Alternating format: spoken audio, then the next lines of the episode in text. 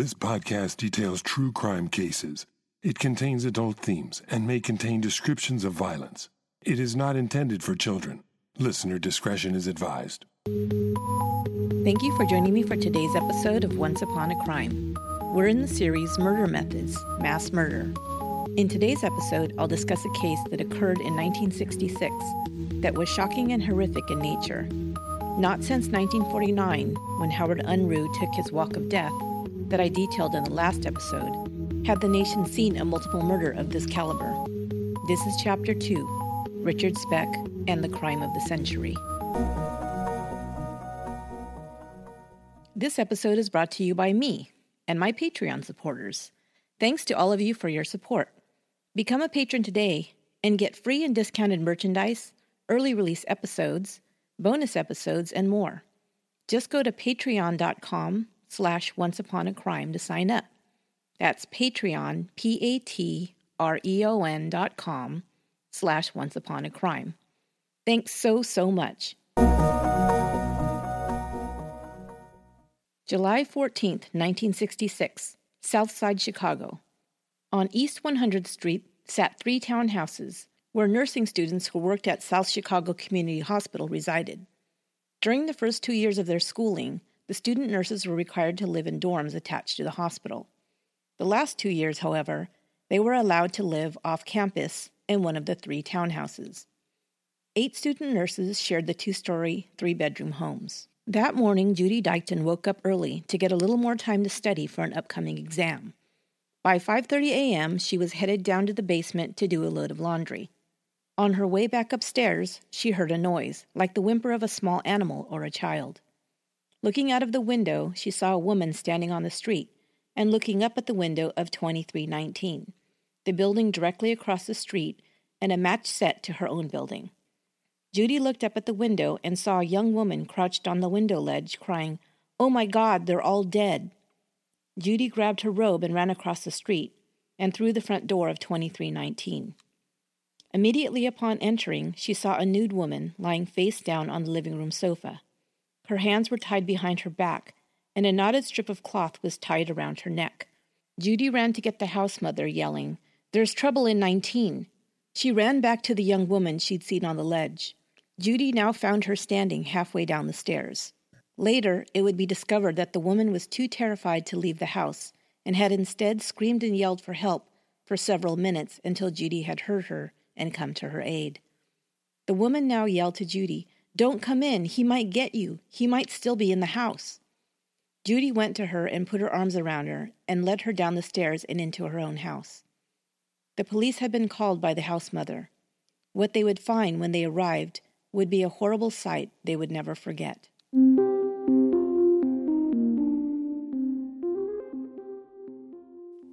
The first policeman on the scene was a rookie officer, Daniel Kelly.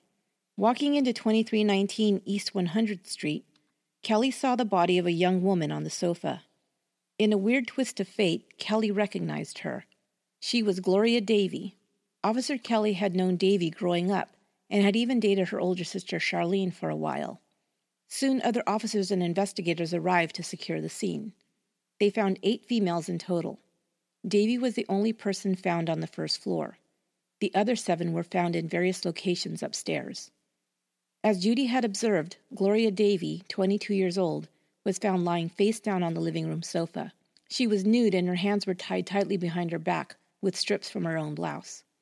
A strip of sheet was tied tightly around her neck and knotted at the back. Davy, it was surmised, had been carried down the stairs before she was attacked. Pieces of her blouse and buttons from it were found lying in the stairwell as if the attacker had begun ripping the clothes off her as he transported her downstairs. Davy had been raped. A white men's BVD t-shirt was found next to the body on the floor of the living room. Later, investigators would also find another of the same type of t-shirt wrapped up inside Davy's underwear and slacks that were found upstairs. Upstairs were 3 bedrooms. In the northeast bedroom, they would find 3 bodies. Pamela Wilkening, age 20, was found lying on her back with her hands tied tightly behind her. There was a gag in her mouth, and she had been stabbed once directly in the heart. Lying next to her, face down, was Suzanne Ferris, age 21. A white nurse's stocking was tied around her neck and double knotted at the back. She had 18 stab wounds in her back and neck. She had a strip of bedsheet wrapped loosely around her wrists. Next to Suzanne was her friend Marianne Jordan, age 21. Marianne was on her back, a piece of bedsheet clutched in her right hand. She had been stabbed 3 times in the chest, once in the left eye, and once in the neck. In the northwest bedroom, 3 more bodies were found. Nina Jo Schmalley, 23, was lying on her bed, her wrists tied behind her back, her face covered with a pillow. A strip of bedsheet was tied around her neck and tied into 2 knots in the back. Her nightgown had been pulled up, and she was nude underneath. She had superficial stab wounds to her neck. On the floor lay Valentina Pasion, 24. She was lying on her stomach. Her hands were unbound. She had been slashed in the throat from ear to ear and was nearly decapitated. On top of Valentina, lying across her body, was Merlita Gargullo, 23. She was face up. Her wrists and ankles were tied. She had a strip of bedsheet tied around her neck, and there were 4 deep stab wounds to her neck as well. The 2 girls had been stacked together, and a bed quilt had been thrown over their bodies. Finally, in the bathroom, Patricia Matusik, 20, was found lying on her back on the floor. Her hands were tied behind her, and she had also had a strip of bedsheet tied tightly around her neck. She was partially undressed. 8 of the women were residents of 2319. Gloria Davy, Suzanne Ferris, Patricia Matusik, Nina Schmalley, Pamela Wilkening, Corazon Amurao, Merlita Gargullo, and Valentina Pasion. Corazon, or Cora, Merlita, and Valentina were from the Philippines. They had come to work in Chicago and had moved into the townhouse just 3 months prior. Marianne Jordan was the only one of the victims who did not live at the townhouse. She lived at home, but would often come to visit her friend Suzanne. Of the 8 residents, only Cora was alive. Now the police and investigators needed to find out who could have committed such a horrible crime, and they needed to find out fast. They believed that a group of savage murderers was walking the streets of Chicago. They needed to get information from the only living witness, Corazon Amurao. The story she would tell would surprise and astound them.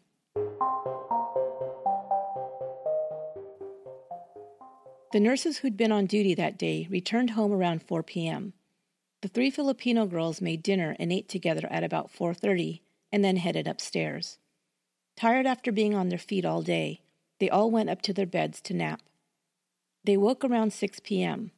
Valentina watched TV in the living room. Merlita sat at a downstairs desk to write a letter home, and Cora hand-washed her uniform in the upstairs bathroom. The American girls drifted in and out.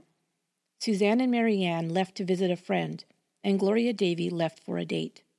At about 10:30 p.m., Cora locked the front door and went upstairs to prepare for bed. Valentina, Pamela, and Pat were already in bed in the larger back bedroom. Merlita had gone upstairs as well and was lying on the bottom bunk in the room she shared with Cora. Cora locked the bedroom door and turned out the light. At 11 p.m., Cora heard a knock at her bedroom door. It was just a regular knock, she recalled. As she began to open the door, it was pushed in with some force. Cora was 5'2" and weighed only 95 pounds. Now in front of her was a man named Richard Speck, who was 6'1" tall and weighed 160 pounds. He was wearing all black, his short sandy-colored hair was combed straight back, and his face was pockmarked. In his hand she saw a small black gun. "Where are your comrades?" he demanded, grabbing her arm. Merlita now got out of bed, and at gunpoint, the man led the 2 women down the hall to the large bedroom in the back of the house. Inside, 3 women were sleeping. He turned on the light. He motioned with the gun for the women to sit on the floor. He then turned off the light. "What do you want?" one of the girls asked Speck. "I need money to go to New Orleans," he answered. "We're going to give you some money," Pamela said. Speck began to talk to them in a low voice. He had a southern drawl, and he smiled at them as he talked. He seemed gentle, not threatening, except for the gun that was constantly pointed at them. Finally he asked, "How much money do you have?" Each woman answered $5 or $4 or whatever they had to give. Pat pointed up and said, "It's on my bed." She grabbed her purse and gave him the money. In turn, each girl in the room retrieved her purse and handed him her money. When it was Nina's turn, she told him it was in the other room. He had the 6 women stand and marched them down the hallway to the second bedroom. Afterwards, he brought them all back to the big room. They sat waiting to see what would happen next. Now that he had their money, he would surely leave. At 11:40 p.m., Gloria Davy returned home from her date with her fiancé, Robert Stern. They sat outside for a few minutes, listening to the car radio before Gloria kissed him goodbye. There was a 12:30 a.m. curfew for the girls, and Gloria didn't want to be late. She had been drinking champagne that evening and felt a little tipsy. As each girl arrived home, she was required to call the house mother in the next building to check in. Gloria did so now, and when Speck heard her on the phone, he tiptoed from the door to look out of the window and then back to the door. When Gloria put her hand on the knob and began to open the bedroom door, Speck yanked it open. Gloria screamed. He quickly stuck the gun into her side and motioned for her to sit on the floor with the other women. He asked Gloria for her money, which he then shoved into his pants pocket with all the other money he'd taken from the women.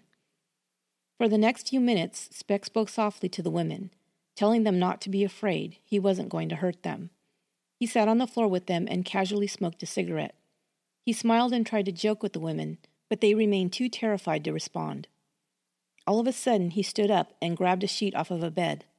He took out a knife and began to cut the sheet into strips that he then draped around his neck. Cora said it was the first time she realized that he also had a knife. He then squatted next to Pam Wilkening and began tying her ankles together with the sheet. He then asked her politely to turn around. He bound her wrists. He kept the gun on the floor close to him as he worked. Her wrists were tied with the backs of her hands placed together, making it impossible for her to untie them. He also used tight double knots on each binding. After he was done tying up Pam, he crawled over to Gloria and began tying her the same way. He wanted her to turn away from the window and face him, but she was tied so tightly she could not. So instead, he picked her up and placed her on the bottom bunk bed. He then moved to each woman, tying them up in turn, all the while talking to them reassuringly and telling them he wasn't going to hurt them. All the while, however, he also kept clicking the gun, revolving the cylinder from chamber to chamber. By 12:15 a.m., all the women were bound. Speck went over to Pamela Wilkening, untied her ankles, and pulled her up to her feet. He placed the gun in her back and walked her out of the room. About a minute later, the women left in the large room heard a small exhale come from Pamela. They heard nothing after that. Speck had stuck a cloth in her mouth and tied a strip of bedsheet around her head to secure it. Now that he had her completely helpless on the floor, he was intent on raping her. Back in the room, the women began to debate what to do. Cora said that she and the other two Filipino women wanted to fight, scream, or push a lamp out of the back window, anything to call attention to what was happening. Cora, having been raised in a rough neighborhood in the Philippines, said that she knew a dangerous criminal when she saw one. She urged the other girls to fight, but the American girls said they should remain calm and not antagonize the man. They felt that their training on how to deal with unruly hospital patients should be put to use now. If they remained calm, they were sure he would not hurt them as he had promised. Unable to agree, they remained silent and waited to see what the man would do next.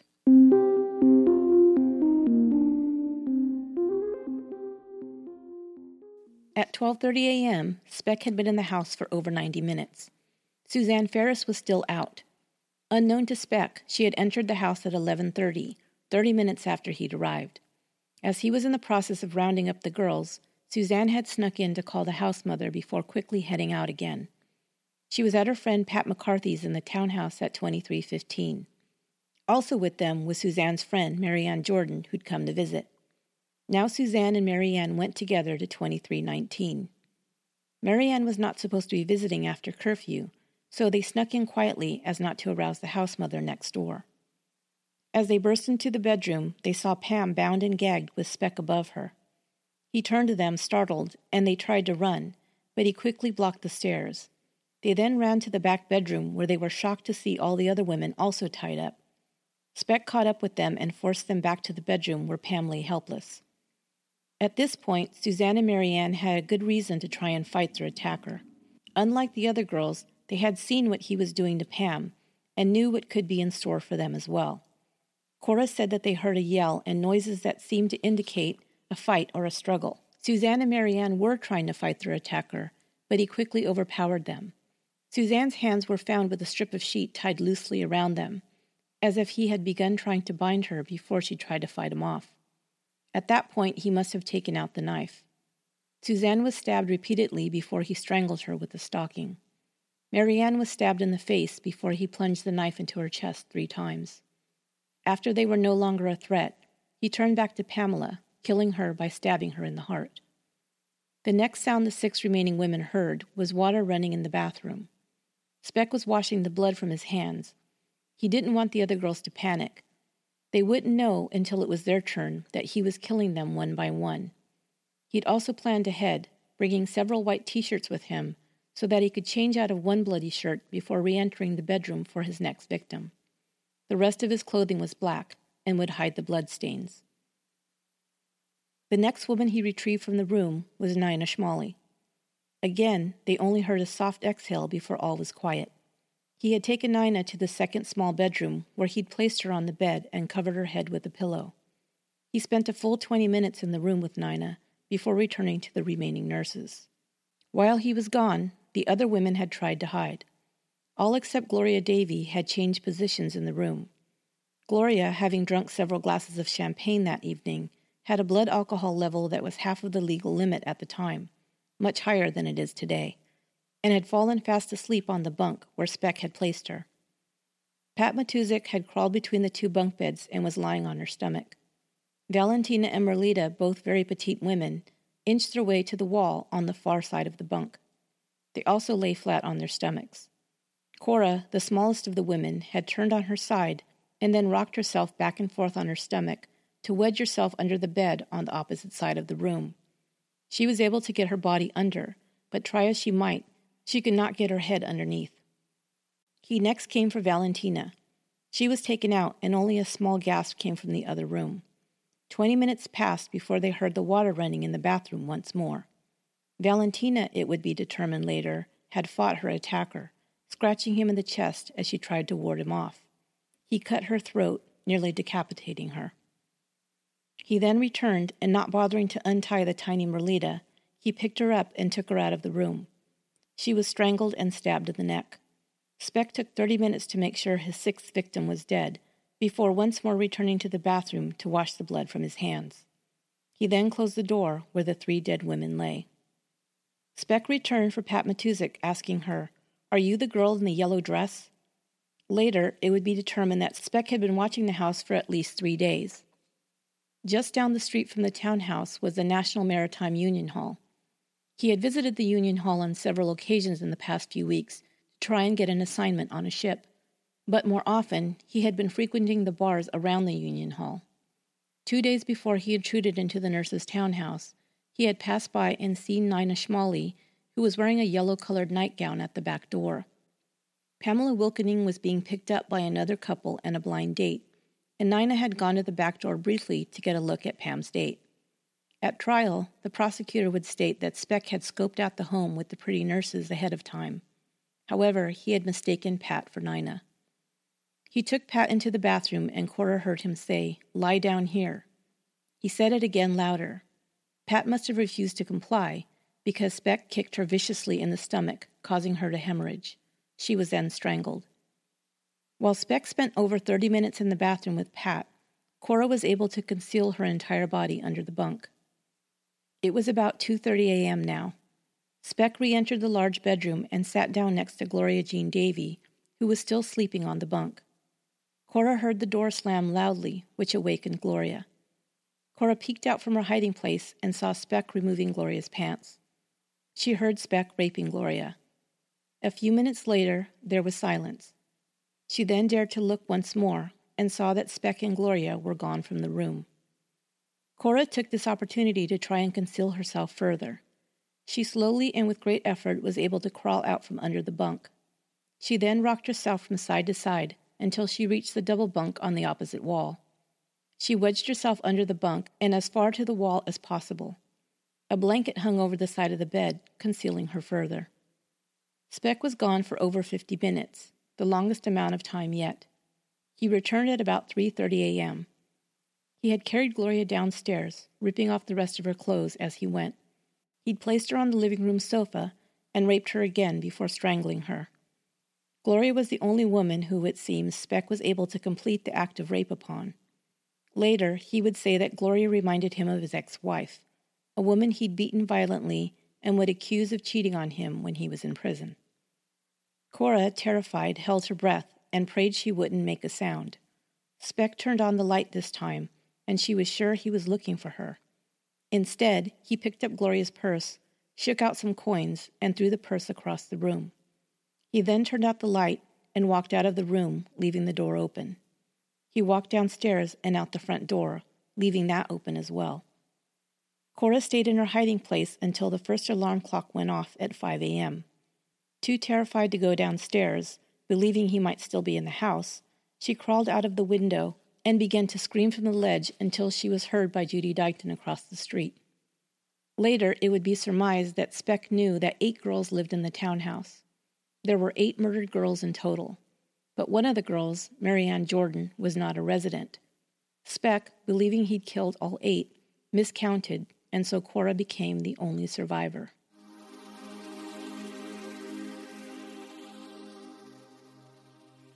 The first investigators on the scene believed that more than one person had to be involved in the murders.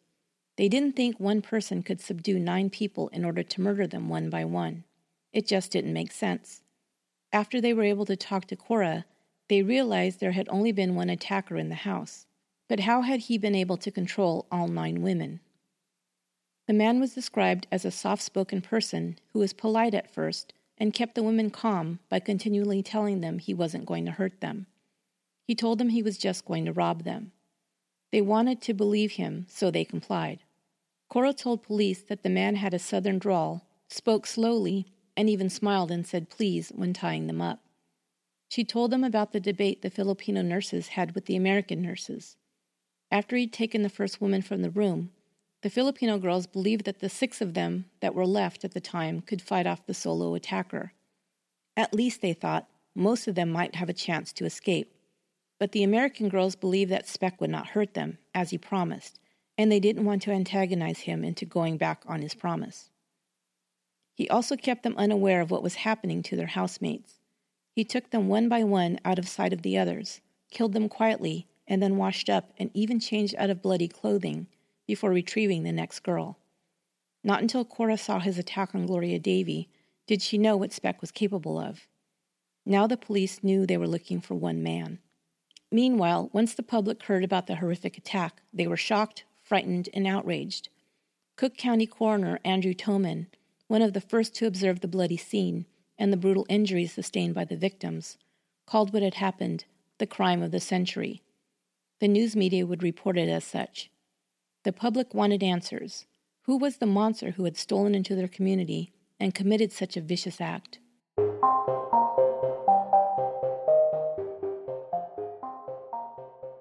Richard Franklin Speck had only been in the Chicago area for about 4 months. He'd left Dallas, Texas, where he was suspected of several burglaries.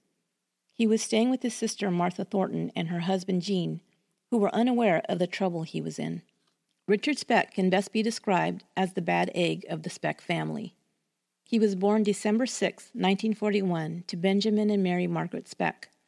The family was poor but hardworking and honest. Mary Margaret was a religious woman and raised her 8 children to know right from wrong. Richard was the 7th of 8 children.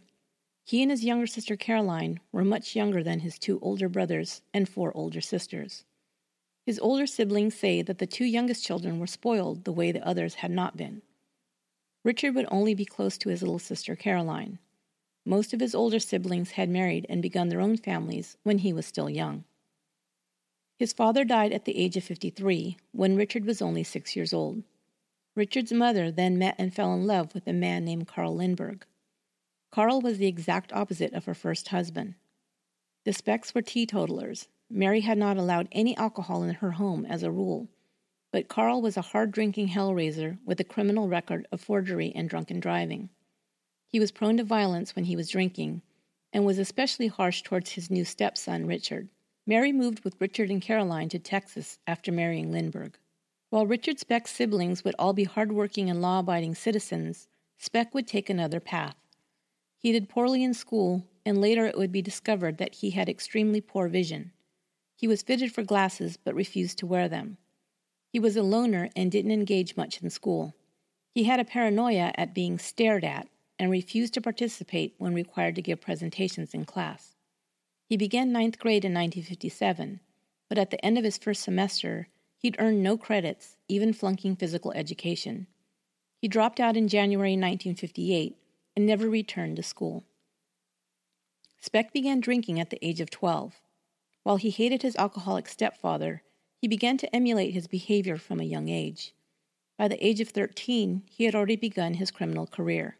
He was arrested for setting a fire in retaliation when a used car lot owner wouldn't allow him to ride his bike on the property. By 1963, his mother had separated from her second husband, but by then Richard was running wild, drinking, doing drugs, and fighting. Before he turned 18, he'd racked up 41 arrests for disturbing the peace, drunken disorderly conduct, and fighting in movie theaters and on the streets. He also began to break into homes, stealing in order to obtain drugs and booze.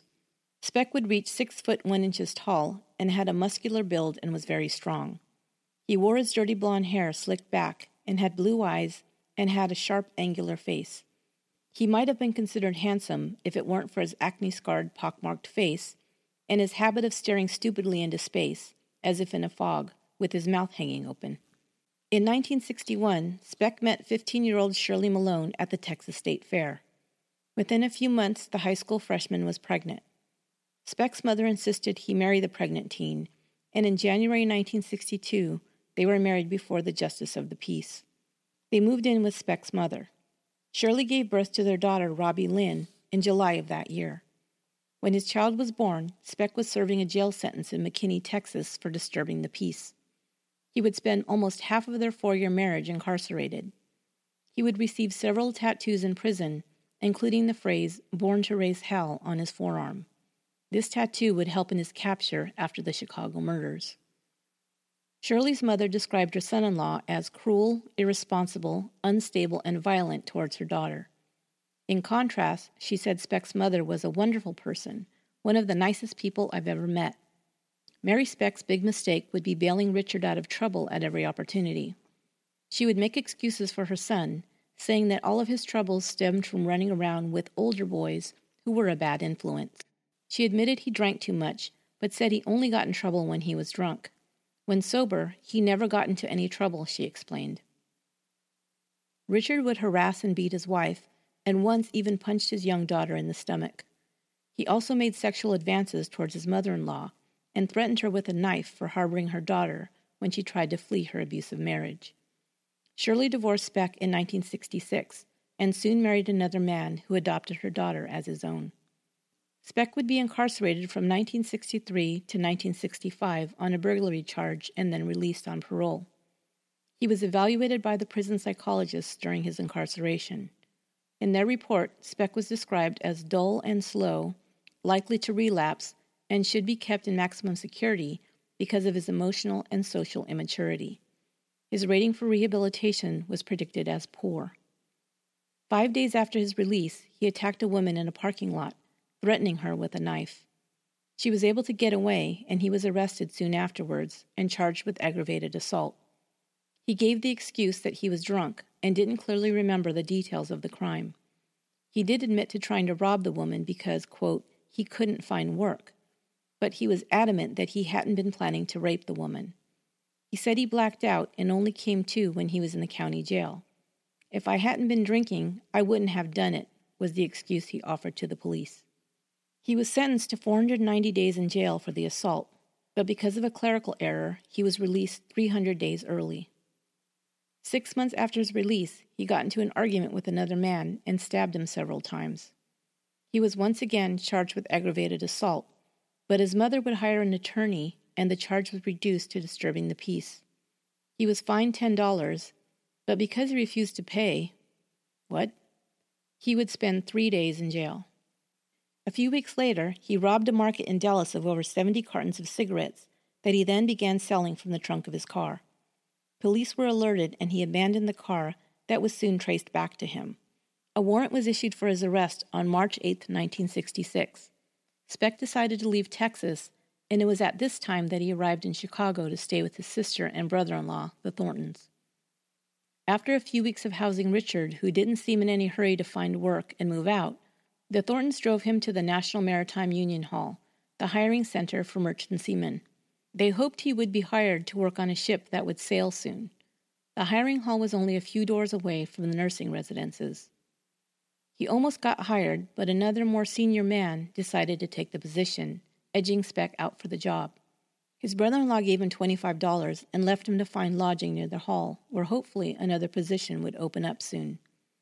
When he couldn't find an available room right away, Speck whiled away his time at the area bars.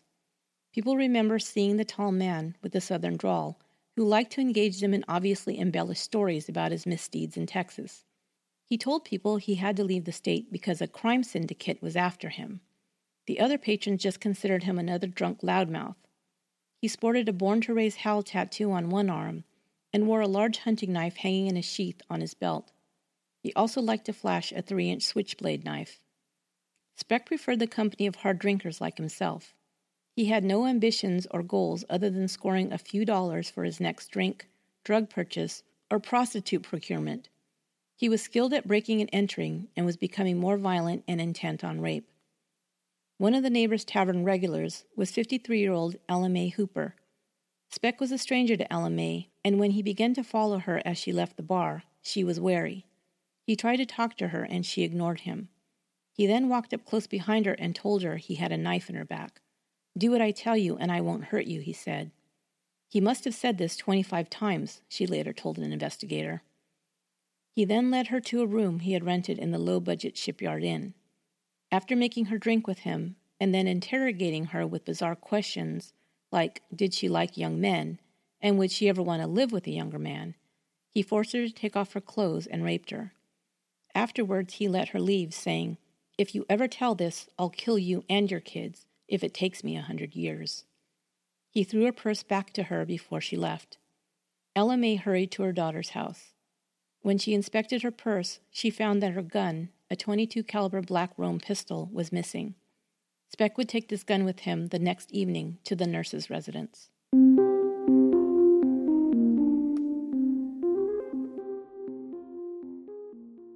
Police investigators swung into action immediately after the murders were discovered. They needed to find the perpetrator and fast. Corazon Amurao gave a description of a white male, approximately 25 years old, 6 feet tall, short or crew-cut hair, no hat, wearing a black waist-length jacket and dark pants. She also said he spoke in a soft drawl and had blonde hair. After giving the initial description, Cora was put under heavy sedation, as she continued to weep hysterically at times. Police believed the person they sought had to be from the area, since most people were unaware of the nurse's residence. They began scouring the neighborhood to see if anyone remembered a man matching Cora's description. When they asked an attendant at a Shell gas station, he said he did remember a man who'd used the place the previous morning to wash up. He'd been complaining about a damn ship. From there, they decided to visit the National Maritime Union building. They also thought the perpetrator might be a sailor, because the women had been bound with expertly tied double knots. They had been tied so tightly that some of the bindings could not be removed until they were cut off with scissors. The agent at the union couldn't remember anyone matching that description. They tried another gas station, which also provided storage facilities for seamen and transients to leave bags when they couldn't secure a room to rent. At one gas station, they hit pay dirt. The attendant remembered a man who fit the description, who had tried to leave bags on the morning of July 12th, 2 days before the murders. He wasn't hired for a position on a ship, the attendant recalled, and was angry. He said he had a southern drawl, like a hillbilly. Not only that, but the attendant reached into the wastebasket and retrieved a slip of paper the man had tossed into it. It was a duplicate of the assignment slip the man had been given at the Union Hall. On it was listed the name Richard B. Speck. They began searching nearby rooming houses for someone registered under that name. After asking around about a Richard Speck, they were able to get a more accurate description of their suspect, including the memorable tattoo on his forearm which read, "Born to Raise Hell." They also were able to obtain a photograph that had been taken of Speck when he was required to complete a Coast Guard application to be hired as a seaman. Crime lab technicians were also hard at work dusting for prints at the townhouse. They would find prints from the intruder on the inside of the front door, as well as on the bottom of one of the bedroom doors. In 1966, fingerprint work was a painstaking process, as prints had to be matched manually by comparing latent prints found at crime scenes with physical fingerprint records. By Saturday, however, working around the clock, a fingerprint expert would find 10 points of identification between Speck's Coast Guard fingerprint record and the print taken from the inside of the front door. The television news programs broke in to update their report on the murders. It was then that Speck learned he had left behind a survivor. He decided to leave the area quickly. He took a cab out of town, instructing the cab driver to take him to the north side of the city. Driving through a poor neighborhood, he asked the driver to stop. They were directly in front of the Cabrini Green housing complex. He got out of the cab and was immediately noticed. This was a predominantly African-American neighborhood, and a white man in the housing projects was an anomaly. Witnesses would later describe seeing him look around and walk one way and then another before turning down a side street. He soon came to a North Dearborn Street flophouse, the Raleigh Hotel, and took a room under the name David Staten. He left the Raleigh and went to a tavern for a few hours, wearing a jacket in the heat to hide his tattoos. He returned to his room late that afternoon with a prostitute. She left about 30 minutes later. On her way out, she spoke to the person at the registration desk. Speck had passed out drunk, and she said he seemed nice, but saw that he had a gun in his room. He told her his name was Richard. The hotel clerk called the police. They came to find him dead drunk, and they woke him and asked why he had a gun. He gave them a story, and they thought he seemed calm and harmless. He told them his real name, Richard Speck, but they didn't make the connection to the wanted man and left. By 7 p.m., more than a dozen police detectives armed with copies of Speck's photo fanned out just blocks from the Raleigh Hotel. They narrowly missed him. He had left only 15 minutes before police arrived to search the hotel. When they showed the clerk the picture, she said, "Oh my God, that's him. That's Richard. He just left." He took another room that night, but was desperate to find a job that would take him away from the growing manhunt. Meanwhile, the police chief scheduled a conference to name the killer. Soon, the entire city of Chicago would be on the lookout for him. He knew time was running out, but he wasn't able to get out of town, and it was too late. By late that afternoon, his name and picture were plastered all over the evening newspapers. An All Points bulletin had been issued for Richard Speck. He was the most wanted man in America. He bought several newspapers and a pint of muscatel and took them back to his room at another flop house called the Star Hotel. He was now staying in a room registered to B. Bryan. He decided now his only way out was to commit suicide. He made a feeble attempt, breaking the muscatel bottle and using the jagged edge to cut the inside of his left elbow and his right wrist. It has to be asked, if he really wanted to die, why not use the knife he still carried? He lay on his cot with his arm hanging off the edge, bleeding onto the floor. Speck was sharing the room with another man named Lunsford. When he returned to his room, he found Speck lying on the cot covered in blood. When he asked what happened, Speck told him he had fallen into a window. Rather than calling for help, Lunsford said, "See you later," and beat it out of there. He surely didn't want to get involved in whatever drama was playing out for this near-total stranger. Lunsford went around the corner to a coffee shop and sat down to read the paper. The first thing he saw was his bloody roommate's picture plastered on the front page. He went to the payphone and called the police. "The man you're looking for is in room 584 of the Star Hotel with blood all over." The police dispatcher logged the call, but never sent out a patrol car. About midnight, another resident at the Star Hotel came upon the bleeding man who was staggering out of his room. A call was made about an injured man in room 584 of the Star Hotel. A police unit was finally dispatched. They were told the man's name was B. Bryan. He was taken by ambulance to the Cook County Hospital. The bodies of the 8 slain nurses lay in the morgue at the same hospital when he arrived. The emergency room record read, "Patient B. Bryan had been drinking and evidently fell on a broken bottle, causing lacerations of both arms. He had a weak pulse and very low blood pressure." The emergency room physician on duty was Dr. Leroy Smith, a young first-year resident. He had just returned from his dinner break, where he'd read the newspaper account of the manhunt for Richard Speck, as well as his description. He was called back in to see the injured patient listed as B. Bryan. Upon entering the emergency room, he thought the man looked familiar, but couldn't immediately place him. He began to assess his injured arm, wiping away the blood and uncovering the tattoo that read, "Born to Raise Hell." Now he remembered reading the description of Speck's identifying tattoos. He retrieved the newspaper and held the picture up to the patient's face. Once he realized who he was, he squeezed him hard in the back of the neck. "What's your name?" he demanded. The patient squeaked out, "Speck, Richard Speck." Then he asked for water. "Did you give those nurses any water?" he spat out at him. Within 5 minutes, over 50 police cars converged on the hospital.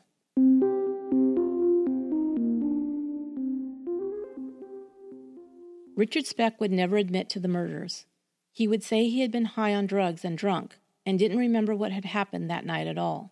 Corazon Amurao, however, would report that while she did smell alcohol in Speck's breath that night, there was no indication that he was anything other than calm and in control of all his faculties. He was methodical and in no way seemed impaired or high on drugs. She would bravely face the murderer of her friends in court.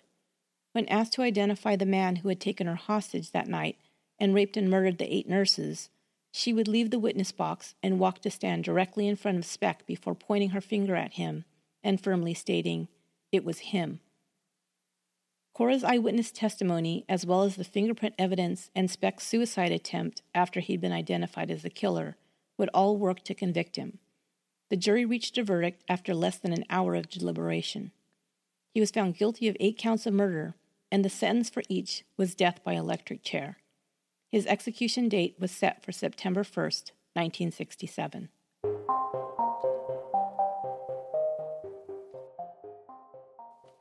Speck's death sentence was automatically appealed and confirmed by the Illinois Supreme Court in 1968. However, in 1972, the U.S. Supreme Court ruled the death penalty unconstitutional, voiding Speck's death sentence. He was given a new sentence of 8 consecutive sentences of not less than 50, nor more than 100 years for a total of 400 to 1,200 years in prison. 19 years later, Speck would die of a heart attack at the age of 49. He'd served more than half of his life for the crime. His body was unclaimed. His family did not want to bury him, fearing that his grave would be desecrated by his haters. Instead, he was cremated and his ashes were scattered in an undisclosed location. His brain, however, was retained by the Chicago Institute of Neurosurgery for study. They began to section his brain, and noticing something strange on the hippocampus, decided to send it to Harvard to be examined by the world expert on that area of the brain. The hippocampus is located close to the amygdala, which controls aspects of mood and aggression. They packaged up the brain, but the next day, when they went to retrieve it for shipment, it was gone. Someone had stolen or otherwise disposed of Speck's brain. Garbage cans all over the campus were searched, and a reward was offered, but it was never found.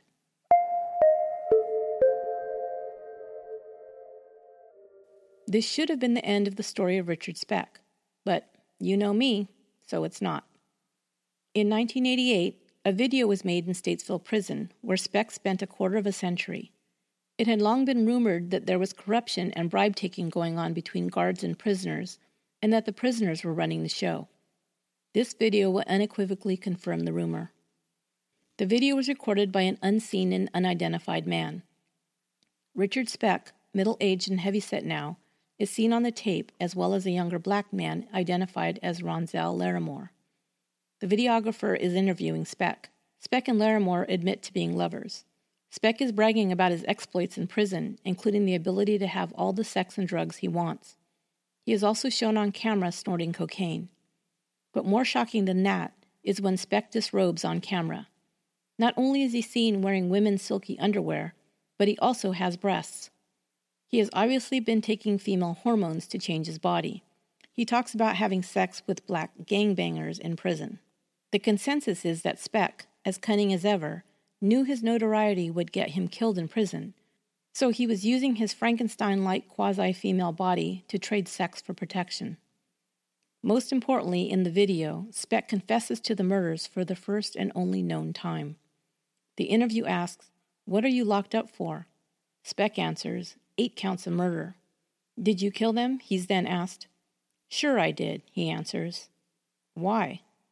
To which Speck answers, "It just wasn't their night."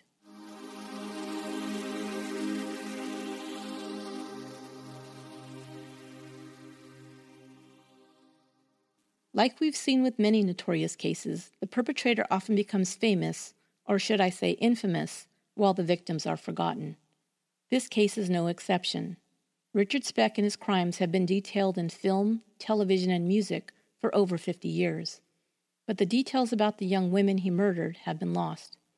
We've just passed the 50th anniversary of their untimely deaths, and I want to end this episode by reminding listeners who these young women were. Nina Jo Schmalley volunteered at an elder care facility after graduating from high school and loved working with the patients. This experience, along with the fact that her older brother John was studying to become a doctor, helped her decide to become a nurse. She was very close to her brother John, her only sibling. She loved Elvis, cats, and the color pink. Her prized possession was her car, a 1957 Chevrolet Bel Air convertible, a gift from her father.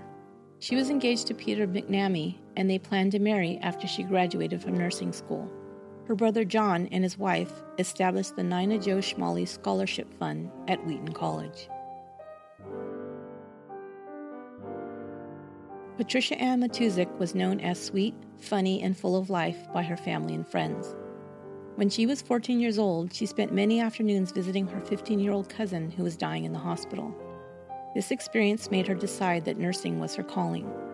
Her father owned a tavern and the family lived above it on South Michigan Avenue. She attended Catholic school and was on the pom-pom squad. She loved water ballet and always wore her hair in a perfect flip, the popular hairstyle of the time. Her family buried her wearing the outfit she would have worn for her upcoming graduation, her nursing uniform and cap. Her hair was styled into a perfect flip.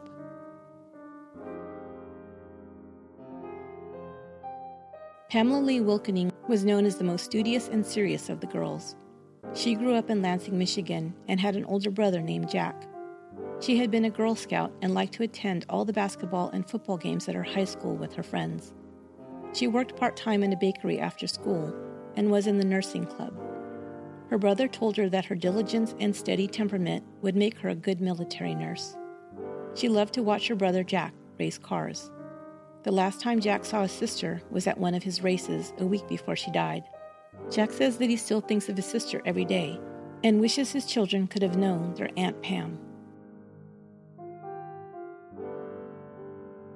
Marianne Jordan's grandmother had been a high-ranking surgical nurse in the early 1900s. She was the inspiration for Marianne to become a nurse. Marianne was the fourth of six children. Her brother Billy, her youngest sibling, was born with Down syndrome.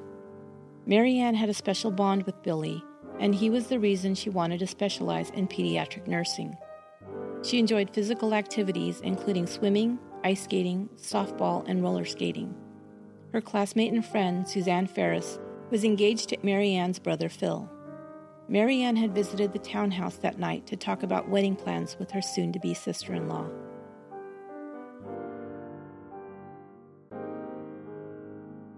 Suzanne Bridget Ferris was one of three children growing up with her older sister Marilyn and her younger brother John. John remembers his sister teaching him how to make grilled cheese sandwiches and play solitaire. Her father's nickname for her was Cookie. She was pretty and popular and good with people, which made her a good nurse, her brother says. Her fiancé Phil taught public school. Suzanne's family didn't have much money, so she made some of her own clothes. She worked her way through nursing school. She was excited about her upcoming wedding, but was waiting until after she graduated since nursing students couldn't be married at that time. Her fiancé lost his intended bride and his sister in the same night.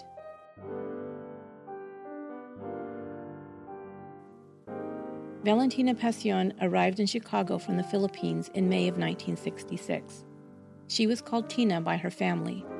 She had graduated the year before among the top 10 nursing students at Manila Central University. Like many of the exchange students, she sent most of her money she made in America back home to her parents and five siblings. Valentina was a good cook and liked to whip up Filipino specialties to share with her housemates.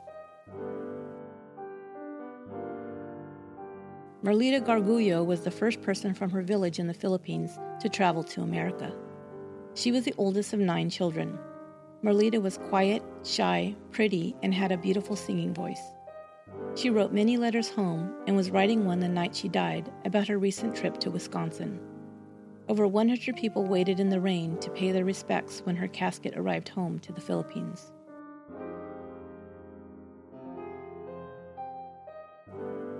Gloria Jean Davy was the second of 6 siblings of 5 girls and 1 boy.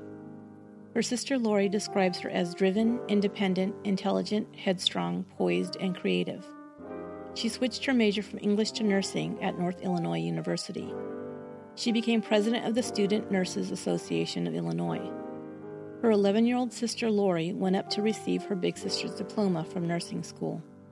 When she grew up and became a mom, Lori couldn't bear to tell her own children the truth of what happened to her sister, so she told them that their aunt had died in a car crash.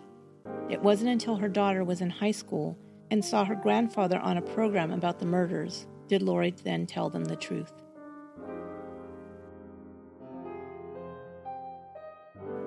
Cora Amurao Atienza, the only survivor, is now 61 years old, the mother of 2 and grandmother of 6.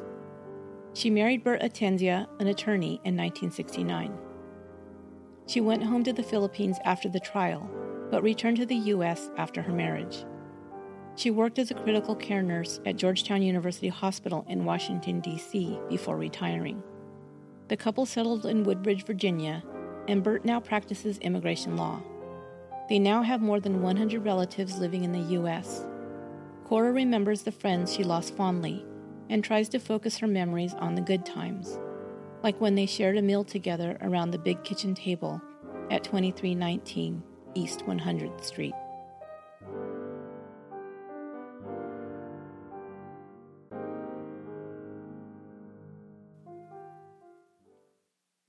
That will do it for this episode of Once Upon a Crime.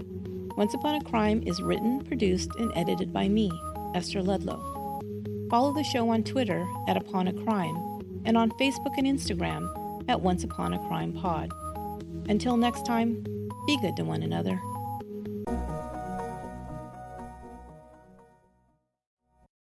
Angie has made it easier than ever to connect with skilled professionals to get all your jobs projects done well. If you own a home, you know how much work it can take, whether it's everyday maintenance and repairs or making dream projects a reality. It can be hard just to know where to start, but now all you need to do is Angie that and find a skilled local pro who will deliver the quality and expertise you need. Angie has over 20 years of home service experience, and they've combined it with new tools to simplify the whole process. Bring them your project online or with the Angie app, answer a few questions, and Angie can handle the rest from start to finish, or help you compare quotes from multiple pros and connect instantly, which means you can take care of just about any home project in just a few taps. Because when it comes to getting the most out of your home, you can do this when you Angie that. Download the free Angie mobile app today or visit Angie.com. That's ANGI.com.